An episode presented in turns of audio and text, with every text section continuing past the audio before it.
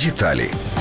Вице-премьер-министр Вячеслав Кириленко, среди прочего, задекларировал пять земельных участков жены и авторские права на ее учебники и диссертацию. В декларации Владимира Литвина около пяти тысяч антикварных книг, а у его супруги 32 иконы. Внефракционный депутат Виктор Болога указал 26 картин 19-20 века. Дмитрий Шенцев из Апоблока коллекцию из 170 самоваров. Самый старый датирован 9 веком. Нардеп Оксана Корчинская из радикальной партии задекларировала первоиздание Кобзаря 1840 года. Цена этой книги может достигать миллиона гривен, однако Корчинская указала стоимость 200 тысяч. Александра Кужель из Батькивщины отразила в декларации сумку Эрме за 22 тысячи долларов, часы Улис Нардан, а также итальянский комплект из сережек и кольца. Представитель Народного фронта Николай Княжицкий указал 7 видеокамер жены, а глава Закарпатской облгосадминистрации администрации Геннадий Москаль